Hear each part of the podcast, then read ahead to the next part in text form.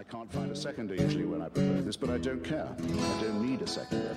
My own opinion is enough for me, and I claim the right to have it defended against any consensus, any majority, anywhere, any place, any time. And if anyone disagrees with this can pick a number, get online, and kiss my ass. First things first, Alabama State Bar Rules of Professional Conduct Rule 7.2e requires the following language in all attorney communications. No representation is made that the quality of legal services to be performed is greater than the quality of legal services performed by other lawyers. My name's Harry Steele, backwoods Southern lawyer. My partner in crime, Paul Rip, is here with me today from the Rip Report. Sound off, Paul? Yeah, looking forward to this. Is what, number 26? It is. And I don't have to read a disclaimer or anything that the Rip Report says. The Rip Report's responsible for and glad to make public. And Raines is on the phone with us from the Houston desk. How you doing, Raines? Oh, man, we're hanging in there, waiting for it all to fall apart. All right, well, so the first thing that we're going to do is we're going to cut to a video. This came out last week, or I'm sorry, 2 days ago, and I think it gives a good snapshot of what's going on right now. So run it for us, Nick. As we reported at the top tonight, Dr. Anthony Fauci of the NIH telling Congress just today that our system of testing for the virus across this country is failing. President Trump today said about testing, it's been going very smooth. And this image tonight, it was just days ago at Mar-a-Lago. The president with Brazilian officials there, and you can see the man on the right with the hat on. He's now tested positive for coronavirus. Obviously, a lot of questions about this. The White House tonight saying the president does not need to be tested. Here's our chief White House correspondent, Jonathan Karl. President Trump today insisted when it comes to coronavirus testing, everything is going according to plan. Frankly, the testing has been going very smooth. But today, even some of the president's fellow Republicans weren't buying it. People should not say, if you want a test, you go get a test right now.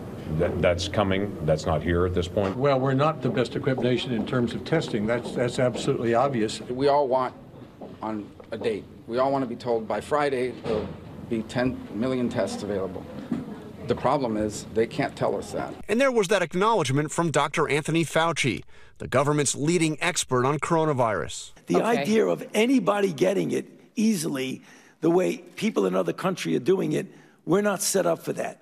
Do I think we should be? Yes, but we're not. And the president also falsely said today that everybody coming to the United States from Europe is being tested. Well, we have them very heavily tested. If an American's coming back or anybody's coming back, we're testing. We have a tremendous testing setup where people coming in have to be tested. That claim is not true. ABC News has spoken to multiple people who returned to the United States today from Europe who were not tested.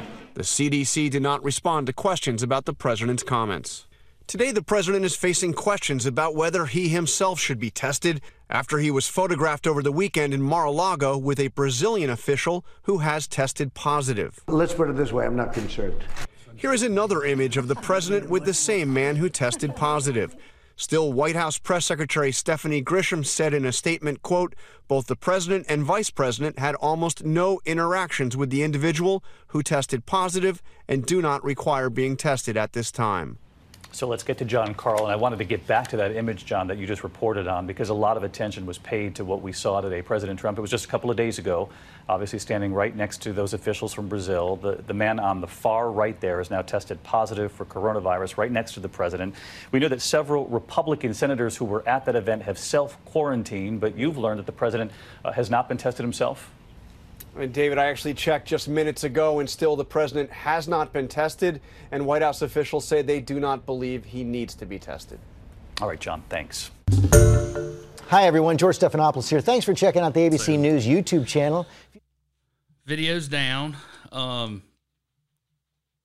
It was a video from yesterday, Raines, and it was talked about the coronavirus and the federal response so far. So I've been doing a lot of research on this. Trump's explanation. Yeah, Trump, and we'll get to that in a minute. But one in particular that I thought was real good was Sam Harris, who is a PhD neuroscientist. His podcast, Making Sense, episode 190 and 191. He's got people from Johns Hopkins and smart people. They're saying that a vaccine is no better than 18 months away. That's if we crack. Mm-hmm. That's if we crack it and come up with some way to make a vaccine. And so here's something that that I wanted to walk through, and something that I didn't realize, that we already have coronaviruses. They just don't cause COVID-19. They cause the common cold. So about 20% of the time you get a cold, you're actually catching some form of a coronavirus. It's an upper respiratory infection, as opposed to what COVID-19 does to your body, which is it attacks your lung tissue. And if you're an old person, that can cause a bacterial infection, which gives you pneumonia, which it sounds to me like it's the pneumonia that gets you. Yeah. So watching Congress Wednesday, I'm sitting there watching it on, it was right at noon, and I remember I had court at 1, and so I was watching it on my phone, and all of a sudden the chairperson comes on and says, everyone's been recalled to the White House. And then, of course, that's when we had the big announcement from the president that he was suspending air travel from Europe. And it at first, and I know you guys in the group text saw it, he said products from Europe, and that's when I sent the text to y'all about the Airbus parts. It's going to be hard to build a Airbus. What do they call that thing they built over there? A 306. They didn't suspend it for the UK either. I thought that was, right. So let's just talk about the state of things, and some of this is critical and some of it's not. 2018, Trump cut the epidemic response team budget by fairly significantly. Whether this one is the big one or not, this is a good dress rehearsal. So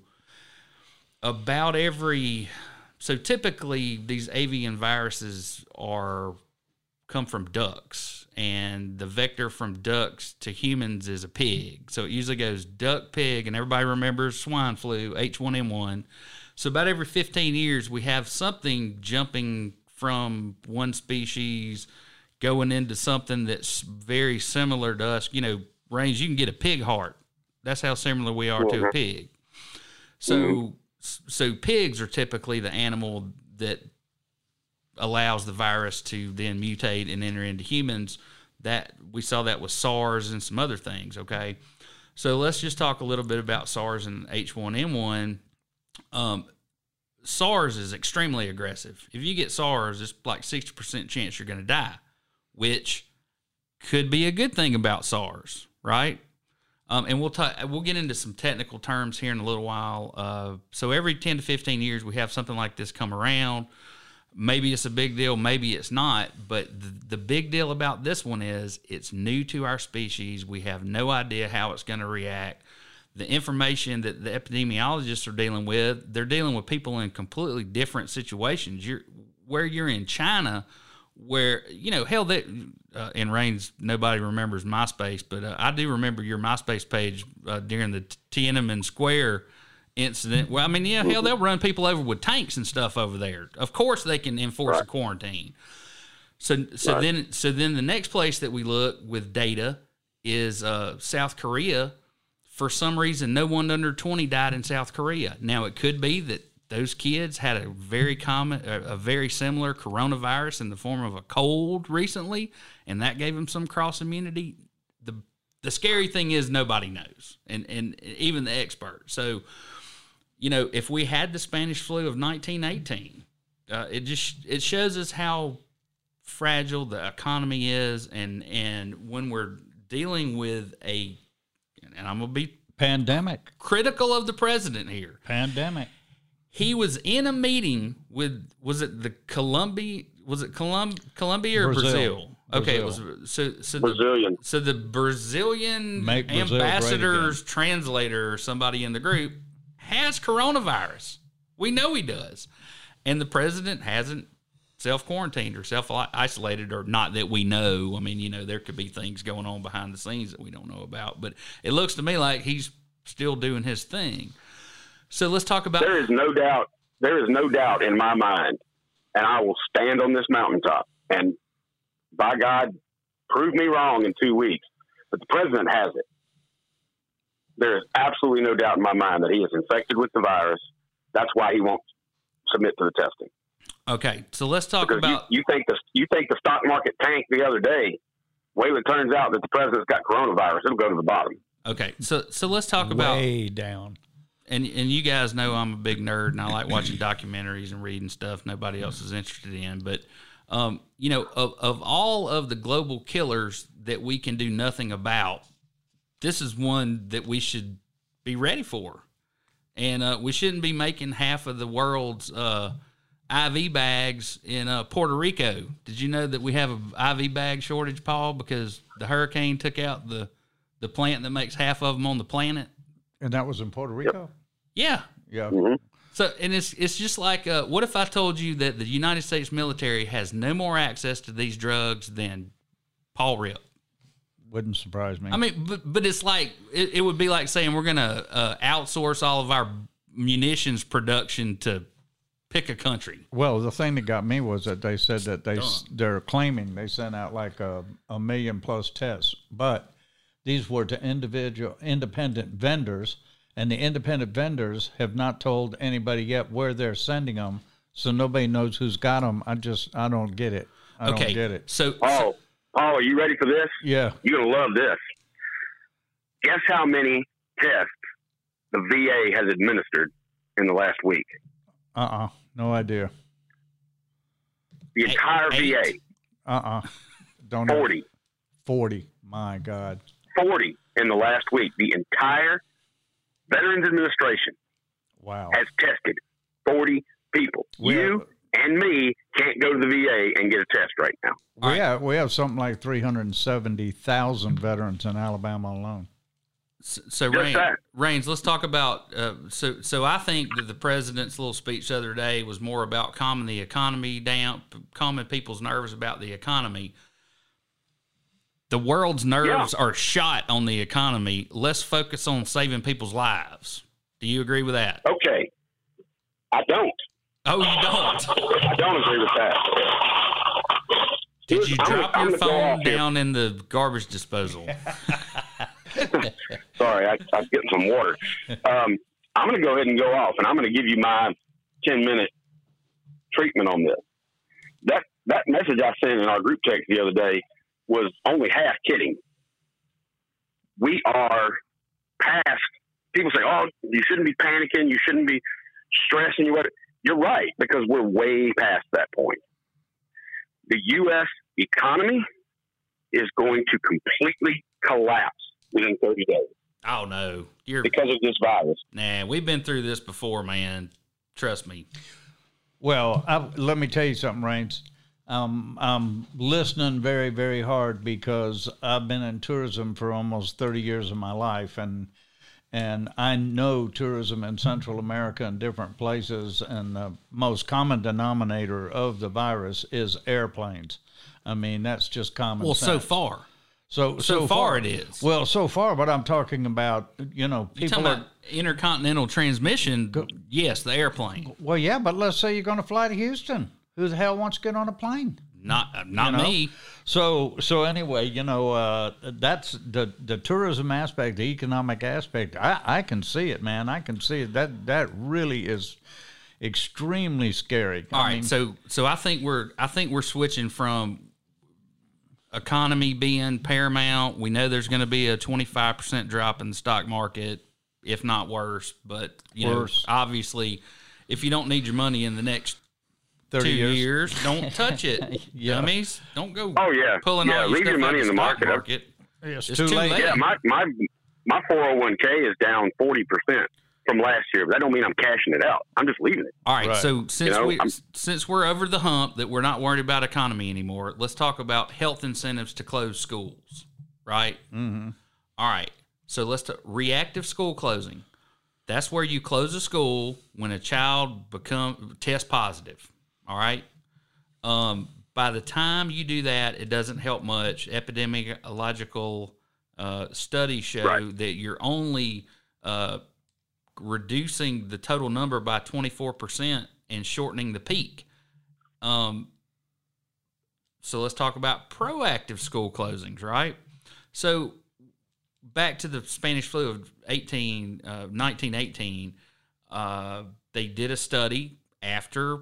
They looked at proactive versus reactive school closings. And one of the most telling statistics that I saw was St. Louis versus Pittsburgh. St. Louis closed its schools earlier and longer, and it had half the death rate of Pittsburgh. I mean, Pittsburgh just kept on humming, and they had a right. significantly higher rate of deaths. Okay, so here's what you do. You set a threshold, and you say if there is a coronavirus or COVID-19 case within 40 miles of this school, we're going to close it. You have to make arbitrary calls in the beginnings in these things. Or, okay, we know it's going to spread. We know it's going to get here, right? Do you agree with that? Yes. Like there's hardly any way for us to imagine that this virus will not affect us, okay? So here's what we want to do. Okay, so Northern Italy right now, back to my statistical analysis, Northern Italy right now is making decisions about which patients get a ventilator and which ones are going to die because everybody got sick at the same time and they're overwhelming their healthcare system. So if you look at the map that we had up last time, and of course we know it's bullcrap, Mississippi and Alabama were the only two states 3 days ago that had no confirmed cases. Well, of course we had no testing kits or anything else. But it's indicative of what we want to happen. We want this illness to be spread out over the next 8 months. And unless you're one of the first people that walks into the hospital with it, if you walk into the hospital 3 weeks after, you know, a major surge in cases, there may not be anybody there to take care of you. That's the reality of it. So let's talk about this. We closed the schools. One of the paradoxical things about closing the school is one of the parents more than likely is going to have to stay at home. Well, it can't be the nurses because 38% of healthcare workers have a damn kid in the school system, okay? So daddy's going to have to stay home, and mama making $14 an hour is going to have to go risk her life at the hospital. Here's the other thing. If you need an epidural steroid injection in your neck, back, or shoulder, go get it now. Don't wait 2 weeks from now when the hospitals are covered up with people, and you need a non-emergency medical care. Let me speak to this. I had a phone conversation yesterday with a very dear friend of mine. She's like a sister to me, and she's a superintendent in Mississippi. How does she kiss? And huh? You from Mississippi? Is she a good kisser? Oh, well, I don't know. I guess. You said she was like a sister to you. She's he's lost in thought. He's deep in thought. God damn it. Anyway, I had a long conversation with her yesterday, and she talked about that because Mississippi is not shutting down schools right now. And she said the reason is 68% of the entire enrollment public schools in the state of Mississippi, students are on free lunch. Right. So that means that's breakfast and lunch at school may be the only meals they get in a day. Also, they're worried about the economic impact, like you said, of a parent having to stay home with a kid. And so they're trying to keep them open as long as possible just so kids get fed. That's a district superintendent telling me that's what the state is looking at, is that we've got to feed these kids. That's the only meal they get. Yeah, 68%. Yeah, I heard a similar report. Exactly what you're talking about. Yeah, and that's a big deal. So, my school district that my son's enrolled in they were on spring break this week. Well, they added another week to it. But I was a volunteer at their school on Friday. They had field day. Where the kids all go and do like all day PE. Right. And I was volunteering. I'm looking around, and I. These kids are sweating, runny noses. They're lining up, dogging on the water fountains. I said, if somebody at the school is testing, has got this coronavirus, they've all got it. So there's no point in trying to contain it. And I believe that nationwide, the containment part of this is long past. Yeah, but at this point, you've got to look at like my school. Humble ISD is the largest school district in the state. And they're looking at letting kids go back to school simply because the economic impact of having mom and dad at home is too much. And I'm not going to downplay this. The economic collapse is coming. This virus has done wonders as far as poking holes in how fragile our economy is. Paul, you talked about tourism. This is going to be 9/11, Hurricane Katrina, and the Spanish flu all wrapped up in one. Mm. The tourism and hospitality business is set for complete collapse within the next 2 weeks. And it will. That's a fact. I was compiling an essay on it for a professional group I'm in for bartenders. Like, look, guys, if you didn't have a plan for getting laid off for 30 days, you need to have one now because it's about to end. Well, and everybody needs stop to going out. Everybody needs to have an emergency plan. What if? Yeah, well, people in the service industry usually don't because we don't live that way. Yeah, we're day-to-day people. This is broad. This is going to be the Caribbean, Central and South America, Asia, Australia, everyone. Look what's happening in Italy. They virtually have Italy shut down. Oh, well, they do have Italy shut down, parts of it. All right, so I want to talk mortality rates again. South Korea, they had a test group of 5,000. China, their test group was 44,000, and they're claiming that that mortality rate was 2%, or I'm sorry, 0.2%. 2%. Okay, yeah, 2%. So, middle-aged people, 1 to 2%, over 80, 20%. That's a lot of people. So let's talk about risk factors. If you're a smoker, if you're over, let's just say me and you, Raines, I'm overweight, I might as well be 80. You smoke, you might as well be 80. Yeah. So I'm not worried about getting this disease and dying from it. I'm really not. We went to a birthday party last night, and I told my wife, this is it. We're not going anywhere else after this. Okay. We're not going to any more gatherings. We're not going out. We're just going to wait, because we can do that. I'm fine with just sitting in my garage. So Raines, let me ask you this. What do you think 2% of the population of a typical elementary school would be? Let's say it's bad. Let's say that American kids don't have an immunity to it like the South Koreans. Let me give you a better statistic, one that's equally horrifying but less subjective. The head of the CDC said they're looking at 70 million infections in the United States before it's all over with. 2% of 70 million is 1.4 million. That's 1.4 million deaths. Okay, that's the top end. From this virus alone. That's the top end. But let's say we go my route and we stretch it out, and I got on a fishing shirt and shorts sitting here right now. It's 72 degrees in Daphne, Alabama. Okay? According to the president, who really understands this, when the weather heats up, it's all over with. Yeah. The president's full of shit. He's absolutely lost his damn mind. The U.S. government is doing what the U.S. government always does and is completely failing at what they're trying to do. Well, I don't know if they're completely failing, but they're 3 weeks behind in what they need to be doing. No, they're completely failing. Well, I'm going to tell you this, and people might not be happy with it, but 48 hours ago, that president was going to get reelected in a landslide. Now it ain't looking so damn hot. Well, I don't care. Listen, I want him to do well in this situation. I want him to be John F. Kennedy during the damn Cuban Missile Crisis. Then he needs to listen. On the spot. Then he needs to start listening. It's not going to happen. He needs to listen to science if that's what you want. All right, so let me give you the optimistic numbers, Range. My numbers that I think are much more probable, given the fact that even when the government's doing jack squat, the NBA makes the decision to end their season.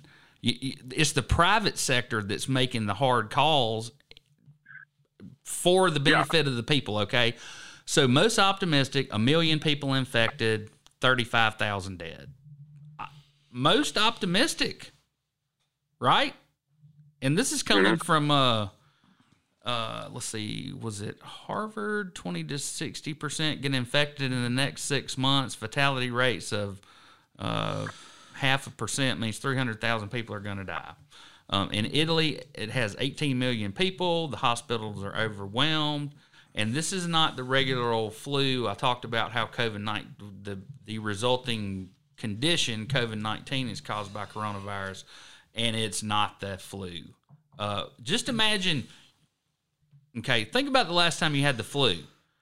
You went to the urgent care or you went to the hospital. There were plenty of people to take care of your whatever. What are you going to do if you get the regular old flu that kills thousands of people a year? 80,000 people died in 2019.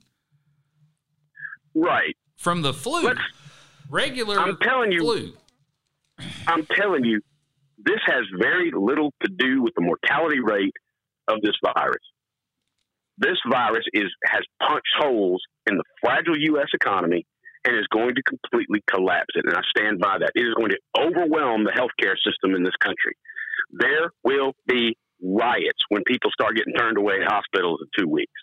Well, the other thing, too, is, you know, the most dangerous thing we do is drive our automobiles. That's like, what, 50,000 people a year? 35,000. 35,000. 35,000 people a year die in traffic fatalities, and we spend millions of dollars on things like impact attenuators on interstates and ribbon rails and trying to keep people from running off the road and flipping their car.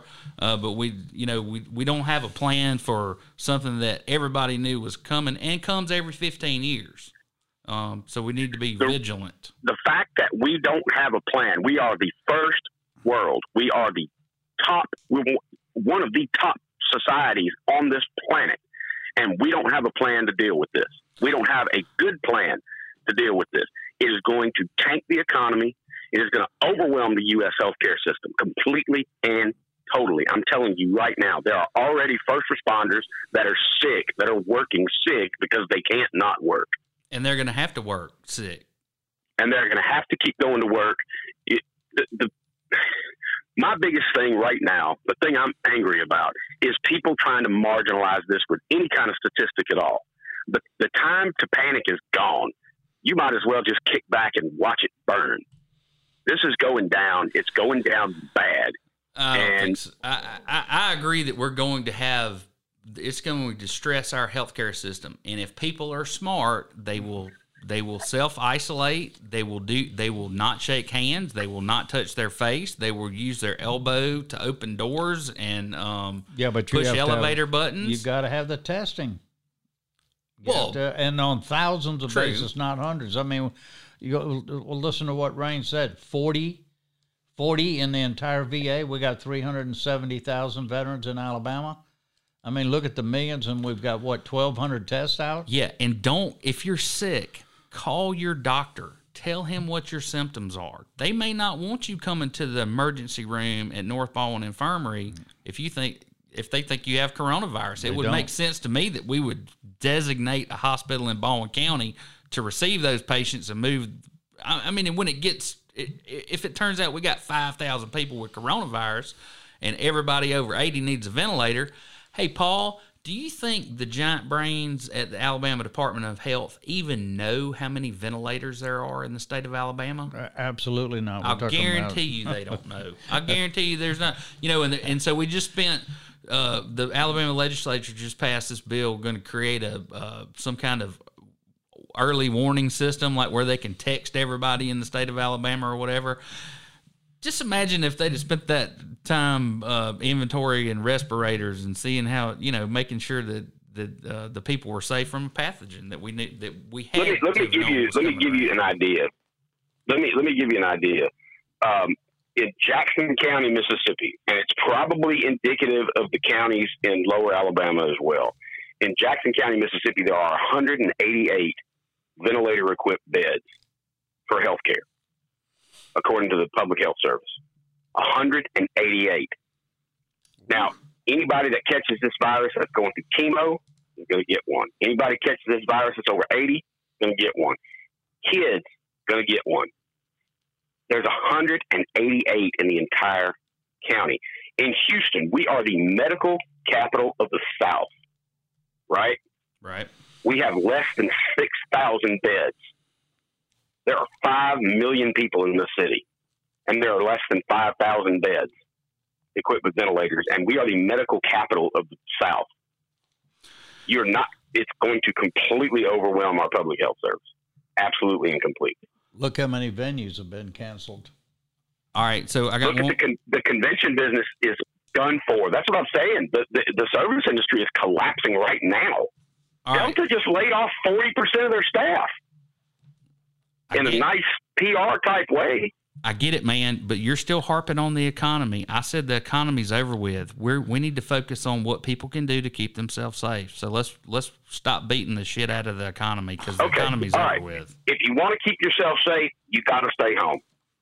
And I think you're giving people, when you say, well, smart people do this, you're giving people way too much credit, because people aren't smart as a whole. They're just not. And they're still easy to panic. Going to be people that go, yeah, it's stay home. Just isolate yourself. Stay home. So the typical reproductive rate for every person that gets this disease, they will infect 3.8 people. That's the stat. Yeah, do the algebra on that and figure out what the infection rate is. So the flatter that we can, so if everybody's going to get it and everybody gets it at one time, it stresses the system. If it's gradual and by the end of the summer it tapers off and we don't have to worry about it till next year, and that's another thing. Get ready for COVID-19, because it's going to be just like the flu, and we're going to see it again next year, and we're going to have to come up with some kind of vaccine. The solution is testing. The solution is testing. That's the solution. That's what happened in North Korea. That's what happened in China. And Italy is duplicating their systems, and that's what we are not prepared to do. It's testing. You don't know if it's around you or not, and the only way you can suppress it is to test it, find the core groups, and then suppress the core groups from getting out. So there's some vocabulary words that I'm going to be giving you at the end of the podcast. I don't want to bore you with them now, but community spread, mortality rates, latent period, incubation period, I'll run through all those. So let's talk about local closings, Paul. What all's going on around here? Auburn University, of course. Let me pull out my... Got my Auburn Superman shirt on under here. They were one of the first to go to tell students not to come to class. Everything is going to be online. I believe the University of South Alabama. Is that right? They're going to online classes. And the biggie on the Eastern Shore, of course, is the Eastern Shore Arts and Crafts Center. Festival each year. And I know that they really thought long and hard about that. The sponsors...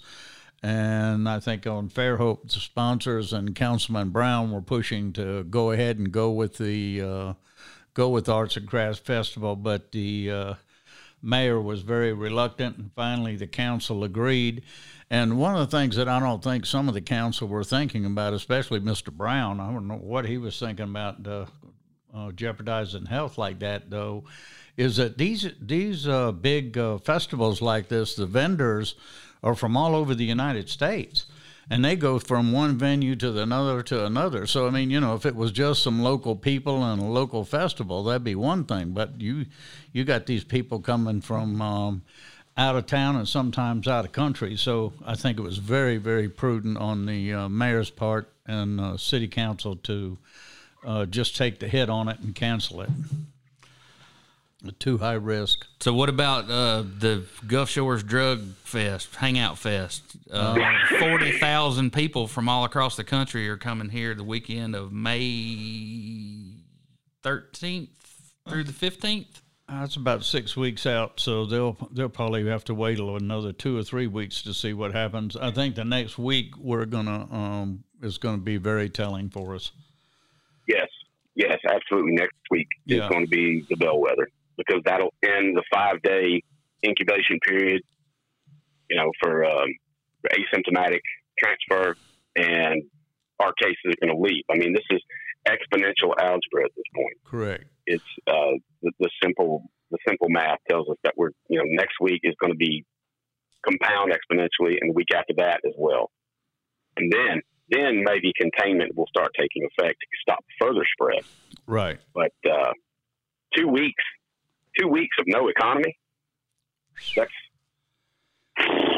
the end. Really, and you try to plug that hole by coming up with some incentive or plan or payment plan. That's where you're getting that money from, You're talking billions and billions.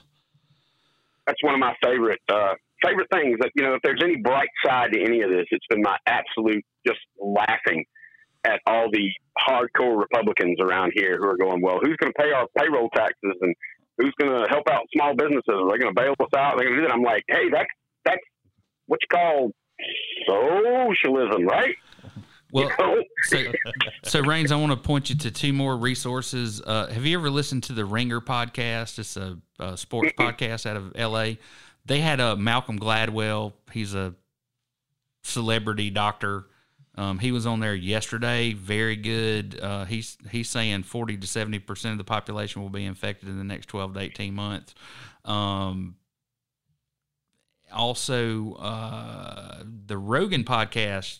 Day before yesterday, Joe Rogan 1439, Michael Ostrom is an infectious disease expert. I think he's in a think tank at the University of Michigan Medical School, but don't hold me to that. Just two more places you can go look. Don't take my word for it. So basketball, baseball, rock concerts, pretty much everything is canceled, right? Right.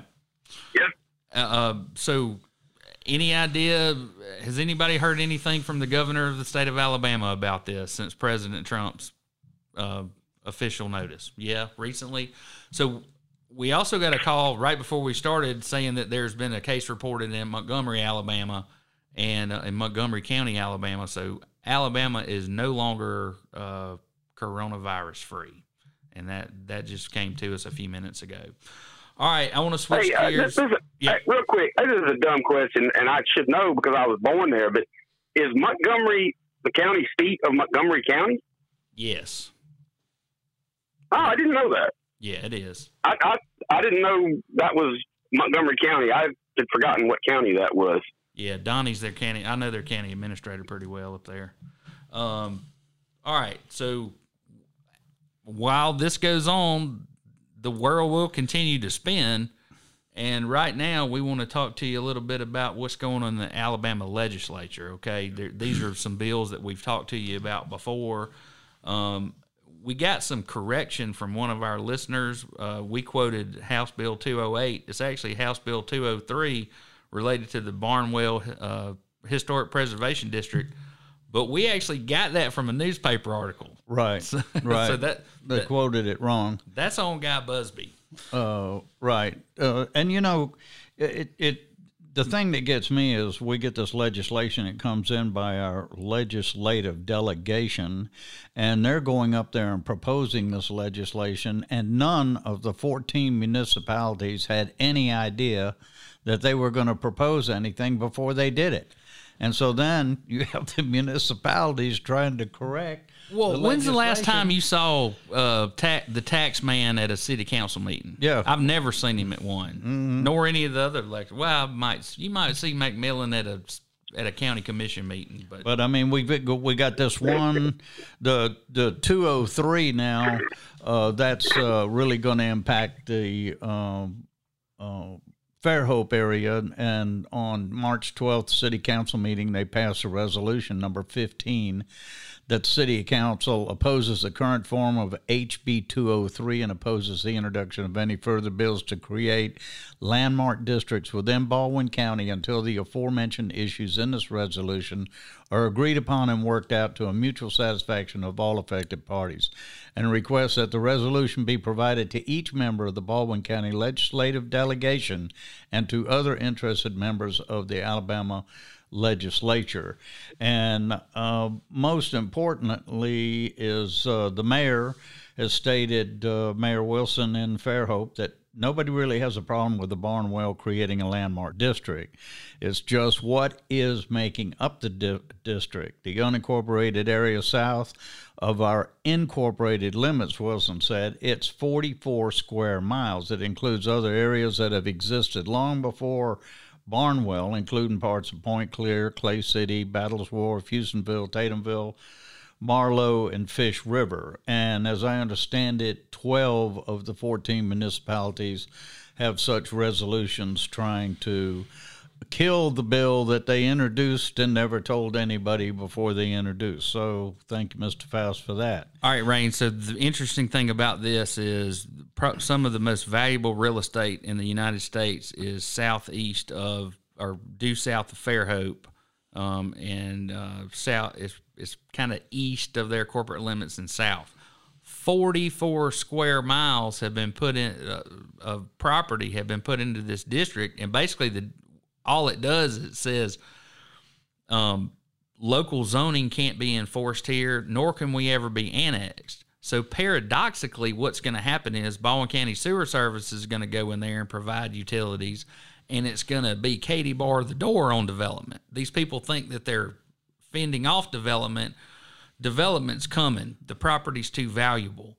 The question is do you want the city to have some kind of organized process for this chaos, or do you just want things springing from the ground like it's Deadwood, South Dakota? Well, you know? Then you have Senate Bill 142 by the tax man, Mr. Elliott. Of course, nobody knew this was coming up either, and that would abolish extraterritorial jurisdictions for any city or town in Alabama and would restrict police and planning authority to within the municipal limits. So you look at the landmark thing, and then what Elliott's wanting to do, you're talking about changing the entire structure of Baldwin County with these type of things. And just so you know, the tax man's bill was read into the Senate record on February 6th and sent to committee. Right. So it's in the local governmental affairs committee of the Senate. So I think really what they should do is table the 203 and also come up with a more defined jurisdiction if they want to do that. I don't think that they can just encompass what they want. But now one thing that did go through was the medical marijuana bill, SB 165. That was at a 21-10 vote. 21-10 approval by the Senate, so now it goes to the House. Right. And, progress. And understand that Che Garrigan, the medical cannabis lobbyist, had quite a good bit to do with this passing, attended all the meetings and pushed it through. Also is representing the hemp industry, which is going to come into play. In fact, just throw a little human interest in here in between. You can now, in our favorite magazine, Lanyap by Allison Shepherd, Orange Beach restaurant adds hemp to the menu. So if you want to try nachos a different way, try the Anchor Bar and Grill in Orange Beach. And you can have marijuana on top of your slow-smoked pork. So try that. Sans the THC. But let's hope that this goes to the House. This is non-smokable medical marijuana. Also, Che Garrigan is leading an effort to form a medical marijuana for veterans group, which I found it very hard to believe that there wasn't one, but there isn't. So let's hope that that bill goes through the House. Paul, don't you worry. There's plenty of marijuana groups for veterans. They just don't call it medical marijuana right now. Correct. Yeah, they got a lot of... I am a proud member of a marijuana group for veterans, believe me. Let's talk about the Senate race. Does that suit y'all? Oh, yeah. That's getting to look even better. So supposedly, Tuberville lives in Florida, according to the Sessions ads. And, of course, Tuberville's running... Trump's regret interview with, have you seen that 60 Minutes interview where they say, Mr. President, do you have any regrets? And he, without like even thinking, he goes, appointing Jeff Sessions. Yeah. He's really laid on Sessions. I'm telling you, boy, he's going to take that all the way down, and Tuberville looks like, that he's going to win over Jeff Sessions, which I would have never believed. And he lives in Santa Rosa Beach, as I understand it, so he's only moved back to qualify for the race.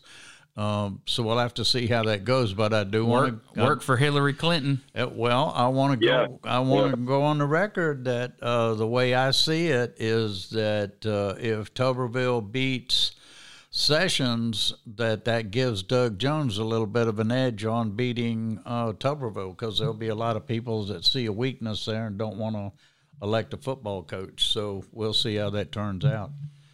Let's talk about the first congressional. Alabama first congressional race. Yeah, I'm not endorsing anybody yet on the Senate thing, and normally I don't endorse anybody. But the first congressional district is really heating up with a lot of false ads. This morning I saw on the WKRG, I think it was John Stewart that was analyzing two different ads. One was from Mr. Carl, the other one's from Mr. Hightower.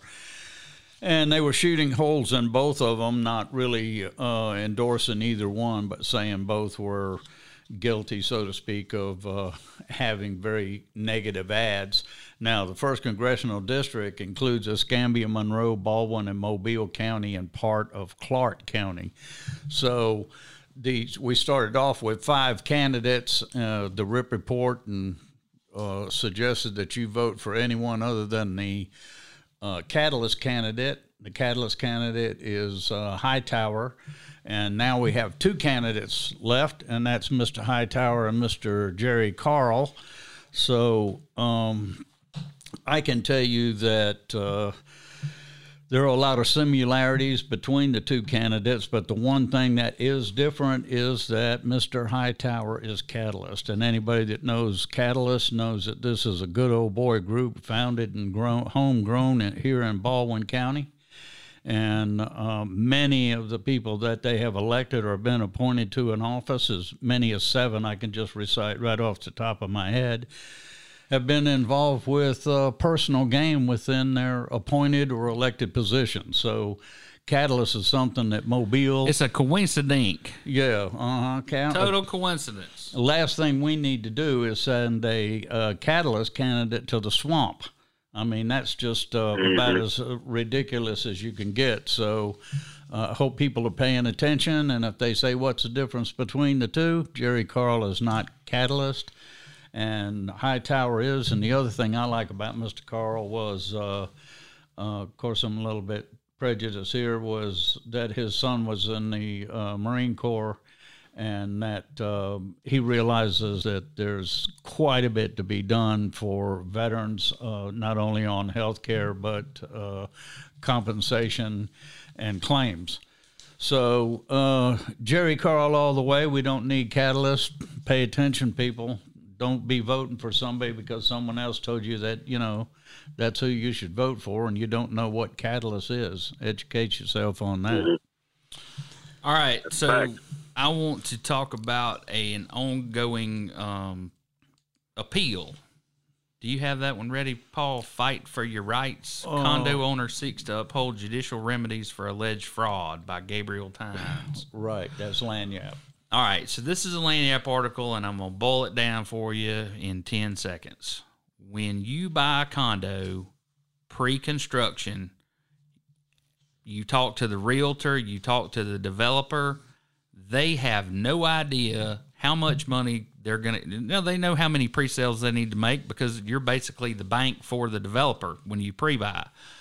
So they file a declarations page when they think they know what they're going to build, and they – say how many units it is and what and put restrictions in there about use. I mean, a lot of times it's residential only, or maybe that can be an ancillary use for a rental office or something like that. What's going on here is Brett Robinson, who built Phoenix on the Bay number 2, which is over on Terry's Cove. Did you ever go to Gulf Gate in your day? Gulf Gate Lodge, or did you miss that? I think I might have missed it. Woo. Well, anyway, it's right next to the Gulf Gate for any of you locals. So anyhow, when they filed their initial declarations, they said we're going to have X number of units, and that was it.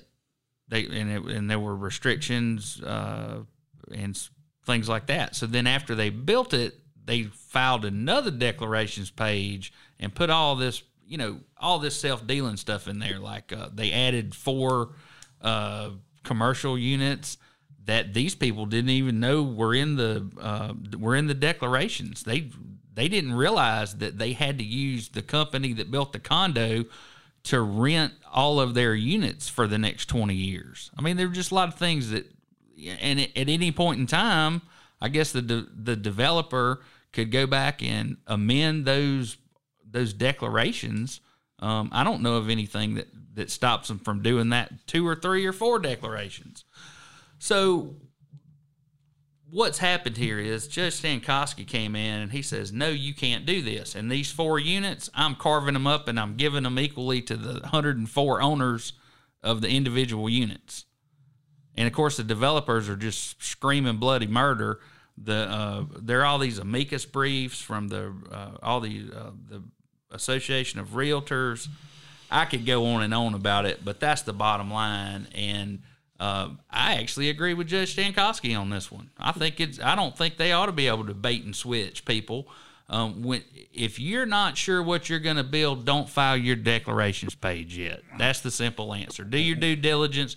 Quit being sloppy. They went back through some of these things, like at the Carib Resort that Wireman did. The initial declarations in 2002 said that they would have X number of units, and they filed another one in 2005 that says there's 192. It went from 192 to 203. Pretty significant. Might be a whole nother level on the building. Who knows? But when these people give a developer $350,000 for a product that's not built yet, I think they need some guarantees from the law that says this is what they're going to get. And Brett Robinson or any other developers, they shouldn't be able to come back after the project's completed and change the terms of the declarations of the condo association. I agree with Judge Stankowski on this. I hope that, and I'm wondering if this Ms. Montgomery, who is the head of it says she worked at a title company. I'm wondering if she worked for the Owens down at Gulf Shores title. I think I might know who she is. I don't know, but I agree with you on this one. Kind of reminds me of the Seinfeld thing about condos. You know, they call it condoism. So there's condoism, all right. There's one kind of problem after another. Yes, sir. All right, so I want to get to a follow-up. Of course, this we really haven't talked about this case very much. Rains, you'll remember our second podcast was Friday the 13th of September. That resulted in my security pass being revoked to the damn courthouse for 100 days, or it was more than 90 days, I can promise you that. So this article, I'm going to let Paul go through it with you, and I'm going to comment. It's called Officer Involved, and it's relating. I'm going to let Paul. This is the latest Lanyap, and again, I encourage people to get the Lanyap because you're not getting this anywhere else. This is the only place you can be reading this and finding out what's going on in your county. Officer involved lawsuit filed against Baldwin County deputies over the deadly 2018 eviction. Just by Gabriel Times. I remember this. Hold on.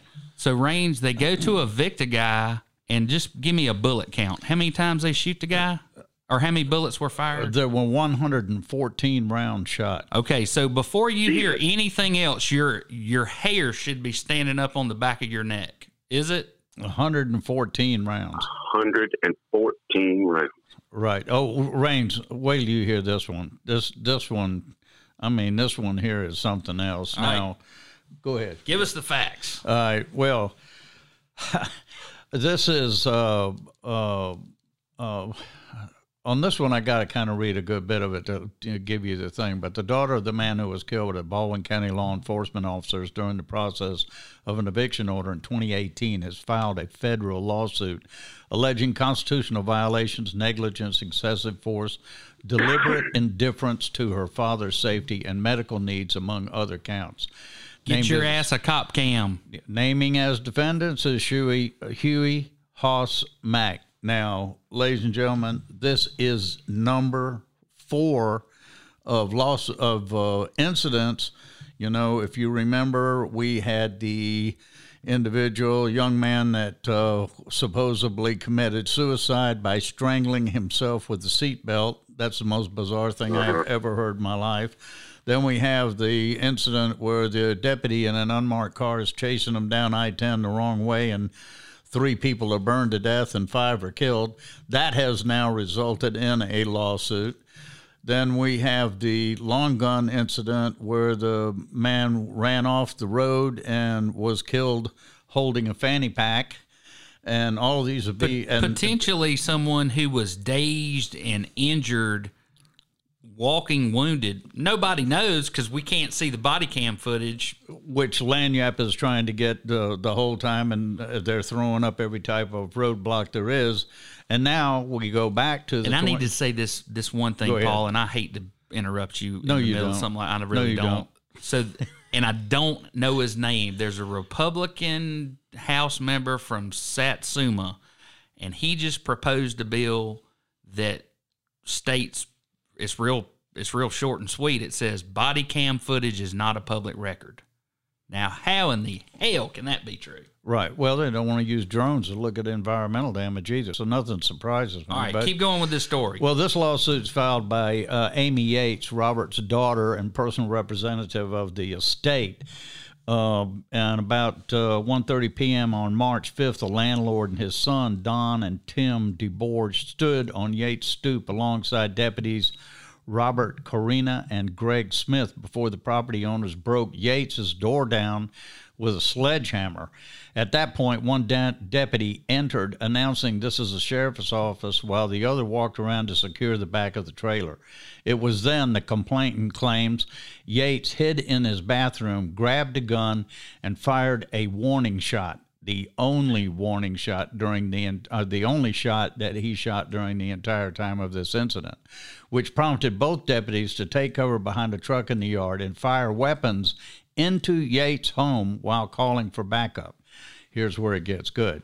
When the SWAT team arrived, they came with their military-style vehicles, incendiary grenades and weaponry, and cleared the local area of all residents surrounding Yates' home. Allegedly, one of the SWAT team members was Deputy Justin Corina, the son of Robert Corina, suggesting the plaintiff had some evidence subsequently provided by investigators. The complaint claims Robert Corina warned his son about getting involved due to the potential conflict of interest, but the younger deputy said he was going to go in and kill this effer if I have to.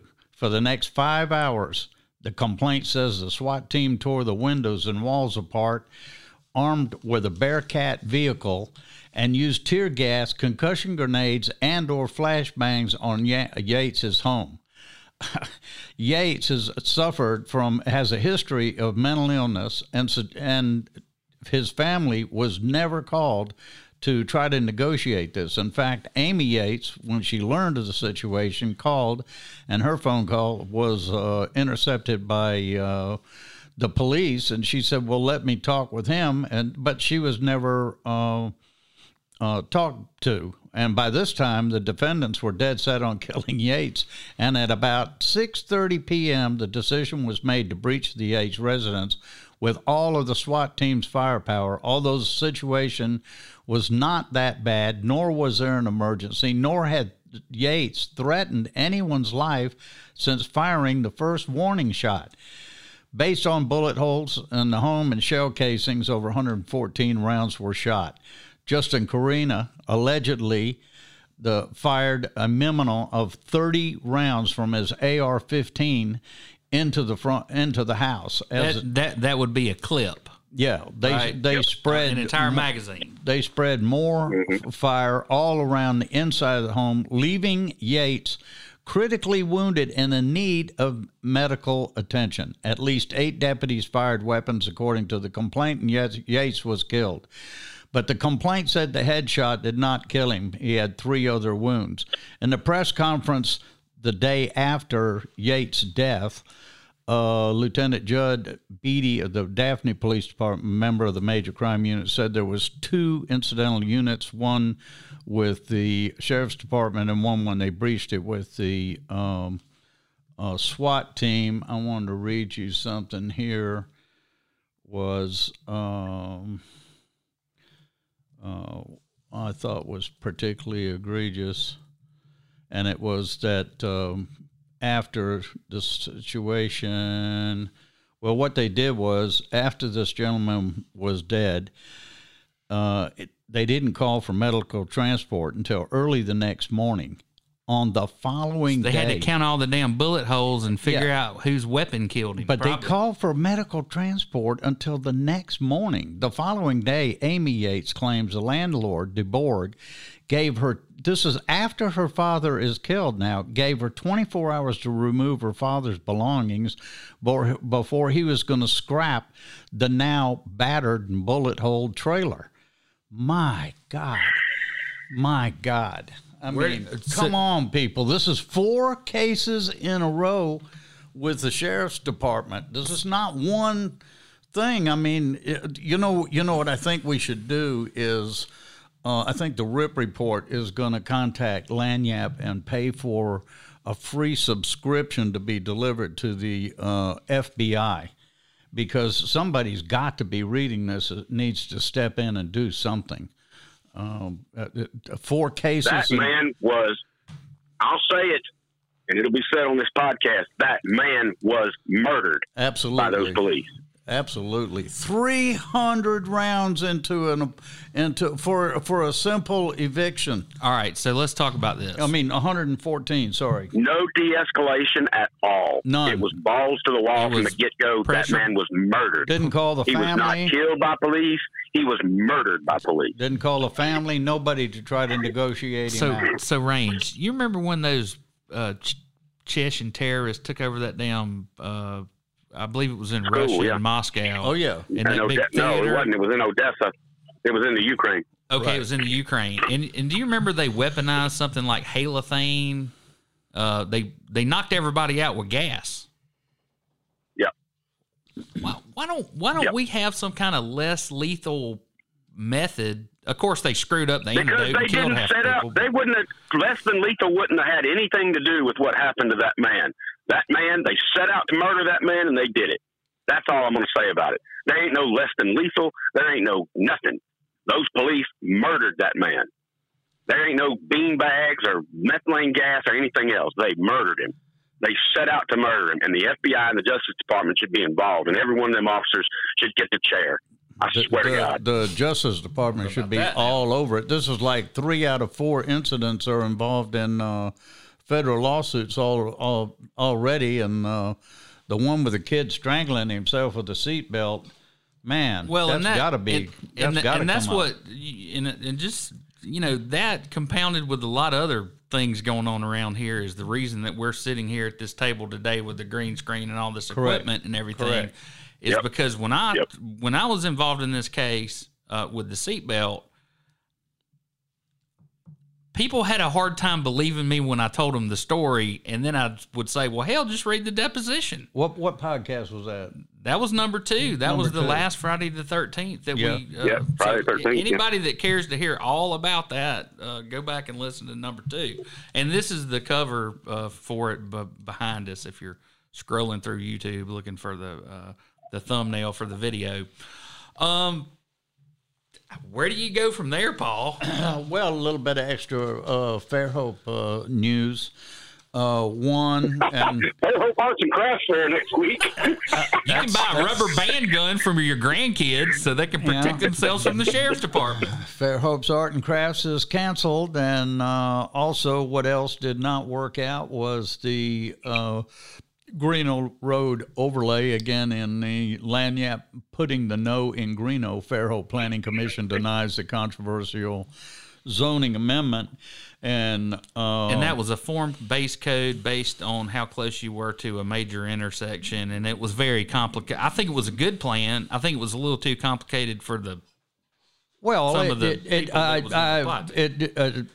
evidently it was, and it started out as a 44-page document. It was initially proposed in 2018. Now, the Greeno Road corridor, I know from my own experience, I have spent 14 years, this thing has come up again and again and again.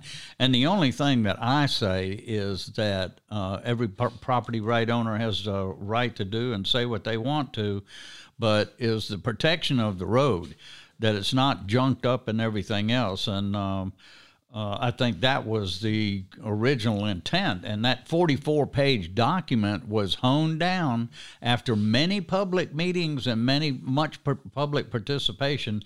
It was honed down to 11 pages, but yet one of the commissioners, Art Dias, was not able to secure a second on his motion to approve the corridor. City Councilman Kevin Boone broke his silence on the matter afterwards to make a motion to deny the measure, one that was seconded by Commissioner Clarice Hall Black. Ultimately, denial and approval by a 4-2 with Turner and Dias dissenting. Glad to see that. I think that's what they should have done. Although it was denied by the commission, it will still be presented to the Fairhope City Council for consideration, and just absolutely no telling what the City Council of Fairhope will do.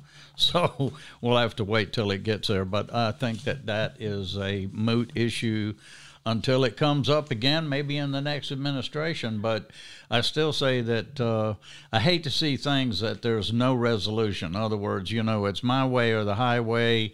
You can't come up with any other solution. I think that's a bad policy. I think you should have to come up with some solution, compromise somewhere. All right, Paul, I hope you wet your whistle, because you got the next one, too. Damn the Torpedoes, which is the Rob Holbert's editorial that he does every week. Correct, and Let the Sun Shine In, and this is a lot about the, for the past several months, Lanyap has been suing for the body cam footage. Well, that's the motorist that we were telling you about with the fanny pack, yeah, Jonathan the Victor. Now, the interesting thing about the fanny pack was, wasn't shot with a sidearm. He was shot with a long gun. Correct. Okay. And you just wonder how it transpired that the man runs off the road. He appears to be in some type of trouble or something. They stop to help him, and then all of a sudden it ends up with him being shot and killed. So because he's got something in his hand, correct, and won't comply with their orders. And now you know, we have the body cam. We have body cam footage, but they don't want to release it. And yet at the same time, we have people arguing about open records things and ways that they can keep these tapes out of our hands. And in Baldwin County, some judges have taken to, this is Mr. Holbert talking, in Baldwin County, some judges have taken to stealing court records for no other reason than one of the litigants doesn't want people to see them. And the Alabama Law Enforcement Agency last week told us their investigation into the deadly accident on I-10 last year that culminated in the Baldwin County Sheriff's deputy chasing the headlong car traffic in interstate traffic is not public record. Ward and Representative Chip Brown are even pushing a bill that would severely restrict where drones can fly, and that's looking for pollution violations. Maybe over the next week or two at home to avoid. Let's see. No, that's another part of it. Hey, dude, I want to back you up for a second. Yeah. So remember how we talked last time, and you said, "Oh, all the city clerks are against it, and they killed the damn bill." Blah blah blah. Remember all that? Right. Guess what happened Wednesday? What? Cam Ward said, "I'm going to filibuster to the damn Senate if y'all don't put my bill back on the floor." Okay. Well, so the open records law is not dead. He's threatening a filibuster, and I think he might get it. I mean, I think that I got a feeling they're going to cave. Well, you know, the thing that surprises, well, it doesn't surprise me, but, you know, transparency, accountability, and ethics. Those are the three words every politician will say every time right before the election. And then once they're in, they want to restrict public records. They want to do this or that. They don't want no transparency, no accountability. And, you know, like I mentioned a while ago, we've got a good old boy group here in Baldwin County called Catalyst, and I mean, their motivation is to use their office for personal gain. I mean, you know, and nobody says anything. This stuff is being printed in the paper. Some of them. Some. Well, now we're talking about Catalysts. Most all of them. Some of them. Correct. along those same lines, and just if anybody keeps up with things like Paul and I do, if you go back and look, there are several developers in Baldwin County who have gone to the trouble to go back and close, I don't know, what got the straw man caught? He had 100 LLCs right. that were all the registered agent's address was Somerdale. Yeah, his real boss's home address. Right. So anyway, a lot of those LLCs, they've gone in and closed them all. Those, and then there's a construction company that the judge down in Fairhope owns. I noticed they've closed out a lot of their LLCs. Well, yeah, also. But you know that was one of our complaints. The Catalyst is run by Scott Boone. His father is Kevin Boone, who's on the City Council of Fairhope, and he's got more LLCs than freckles on a redhead. And, you know, part of every type of subdivision that there is. That was a low damn blow. I mean, poor old Raines out here to slap in Houston. Damn. But I mean, it's true. And then we go back a little bit later and we start researching their LLCs, and all of a sudden we see they dropped them. They dropped these and dropped this and everything to start covering their tracks. But that's the type of thing that I'm talking about with a good old boy and Catalyst, and you know, they got a little piece of the action between all of them that they're passing around.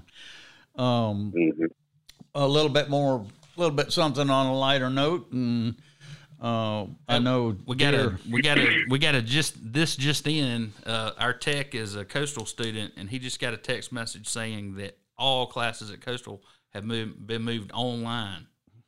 Yep. So. And he and our tech predicted that before the show. So that's pretty good. But something on a little bit lighter note, dear to all of our hearts here in South Alabama is Gulf Shores Zoo. And they finally are moving into their new location. I encourage everybody to take part in it, take your kids down. They have worked very, very hard. They went through hurricanes and floods and every other possible thing you could think of, but they persevered, and now they're moving into a brand new location. So we wish them the best and hope everybody will take their kids or drop by and see it. Fantastic. All right. I'll give you a little bit of I'll close mine out with a little bit of a lighthearted news. I'm pretty close to an eat the rich type of revolutionary that, you know, I'm really again that big wealth, as they say. But I gotta say, there was a kid from Mount Olive, Mississippi, named Braden. He goes to Harvard, and he was on the news the other day getting interviewed by Jake Tapper, and they asked him, you know, about Harvard going online, and they closed the campus, and you know, there's a lot of kids up there, including him, who are on hardship scholarships. You know, that Harvard gives those out to people who come from low income families. And they can't afford to just go home. You know, he said, my roommate's from Mumbai. He said he can't afford to just jump on a plane and go home. He doesn't have nowhere to go. I mean, they closed the student housing. And I thought, man, what are they going to do? Well, they waited until it was done to publicize it. But an alumni went down to the student center with a damn American Express card and said, anybody needs a ticket home or a hotel room, come see me. And he shelled it out for every single student that needed it. Now, they didn't publicize it until it was all done with, because they didn't want people showing up and trying to take advantage of him. But an alumni showed up and said, hey, this is a black MasterCard on the black Amex. Put whatever you got. You need a flight? Let's book it. You need a hotel? Let's book it. You need bus fare? Let's book it. I'm going to take care of you. Harvard takes care of his people. And I thought, you know, that's pretty cool. I think that represents what the private sector is capable of in this country. And a libertarian like me, I'd really like to see him step up. Well, I think the NBA. Yeah. The NBA is going to make the play. Yeah. You know, NBA is going to make the call. MLB is going to make the call. Fantastic. Keep doing what you do. Walmart, I'm looking at you. You going to pay checks? You going to pay checks for people to stay home? Let's step up. Let's make this happen. The sports industry, I think that was very encouraging. Sports industry stepped up first. And now you have a lot of the sports CEOs of these teams and stuff that are covering expenses for the people that are, you know, working in the events, not necessarily the stars. Who gives a Right. I don't care about NBA stars, but what I do care about is a quarter of the average workers in Alabama or in the United States, a quarter of them have no annual leave whatsoever, which means they don't have any sick leave. Right. What are they? That's right. Let them eat cake. Well, how about that? Exactly. I mean, how ridiculous. Yeah, it's that's why I'm saying the private sector needs to step up. If you want to live in a libertarian paradise, let's show them how it's done. Step up and take care of your people. They're not. I'm just saying it for the philosophical effect, but it is what it is. I'll close it with that. All right, so I got one more thing I want to point everybody to, and we'll put a link on our website also. There was an article in the Boston Globe yesterday related to travel bans, coronavirus. It was written. It's a well-written article. It does a good job of explaining what's going on. And it was written by several contributors from the Associated Press, many experts. I mean, there's so many names on here. There are people reporting from Washington State, Rome, New York, London. Like I said, thank God there's still a little bit of press out there where they can all put their heads together and put together a story like this. It is fantastic. You need to go read it. When we get done here, I'm going to have a little audio thrown on here at the end. We are next door to By the Bay Pharmacy here in Daphne, and one of the PharmDs from next door has agreed to come over and give us a little rundown on vocabulary words and what we should be doing to try to protect ourselves as much as we can. And like I said, all we're trying to do is stretch this thing out over 18 months so that we don't have a spike and a big run on our hospitals. So everybody stay safe, stay diligent. Hopefully you have all your plans in place. If you don't, talk to your family members. And, if grandma's pushing 80 and smoked for 20 years, maybe taking the grandkids over there to see her Sunday's not a good idea. Just be smart, be safe. And hopefully the coal will continue to flow to Alabama Power Company, so the power stays on and all that kind of stuff. I don't imagine we're going to run into that kind of Armageddon or anything, but yeah, a lot of people are going to get sick, and it's going to be trying time. So everybody, stay safe. And don't touch your face and wash your hands. And in Baldwin County, pay particular attention. You know, we have the 1st congressional district race as well as the Senate race coming up March 31st. Please pay attention and don't vote for a catalyst candidate. We need to get rid of this catalyst group, this good old boy group. Turkeys, and you know what to say about a high stepper. That's right. Tell us about that high stepper. All right, guys. I hope y'all have a good weekend. We're going to try to get this audio up as quick as we can so that it's timely. And you guys be safe. Have a good weekend.